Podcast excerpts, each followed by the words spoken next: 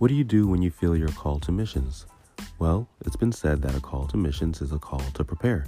So here are a few tips that you can do if you feel the tug to go into the nations. First, pray. There can be no other better start than this.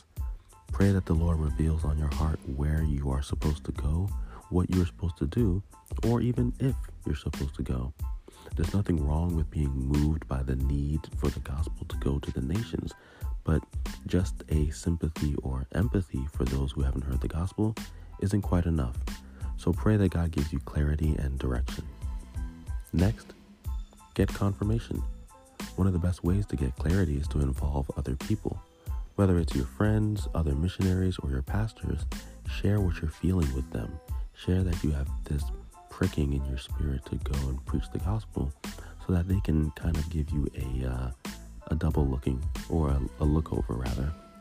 They can tell you, oh, I think this is a, a real thing, or maybe you should pray about this some more. But you should never work in a silo.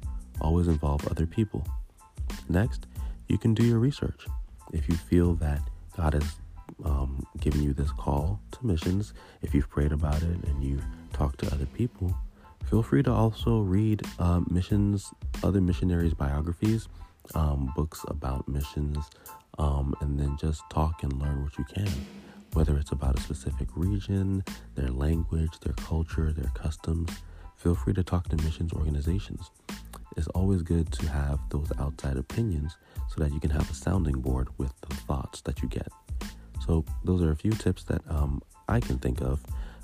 Give it a try and uh, don't be discouraged if you don't see answers soon, if you have to wait longer than you expect.